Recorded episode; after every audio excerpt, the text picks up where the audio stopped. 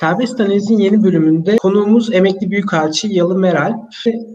Avrupa Birliği Liderler Zirvesi'nden çıkan Türkiye bildirisi ve kararlarının ne anlama geldiğini konuşacağız. Yalı Bey, hoş geldiniz. Hoş bulduk efendim. Avrupa Birliği'nin bildirisi Türkiye bakımından beklendiği gibi nispeten yumuşak. Türkiye'deki e, demokrasi sıkıntılarını, insan hakları ihlallerini not ediyorlar ama bir kenara koyuyorlar. Avrupa Birliği'nin birkaç önceliği var Türkiye bakımından. Birincisi Suriyeli mültecilerin Türkiye'de kalması. Ki Türkiye'de kalıyorlar. Bu konuda bir finansman sağlıyorlar.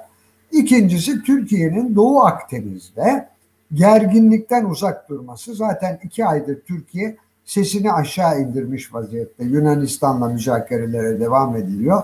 Libya'da eskiden olduğu gibi ön plana çıkmayan bir tutumu var. Suriye'de zaten bir ölçüde Ruslarla sıkıntı halindeyiz. Durum bu. Yani beklenen bir bildiri, içinde sürprizler yok.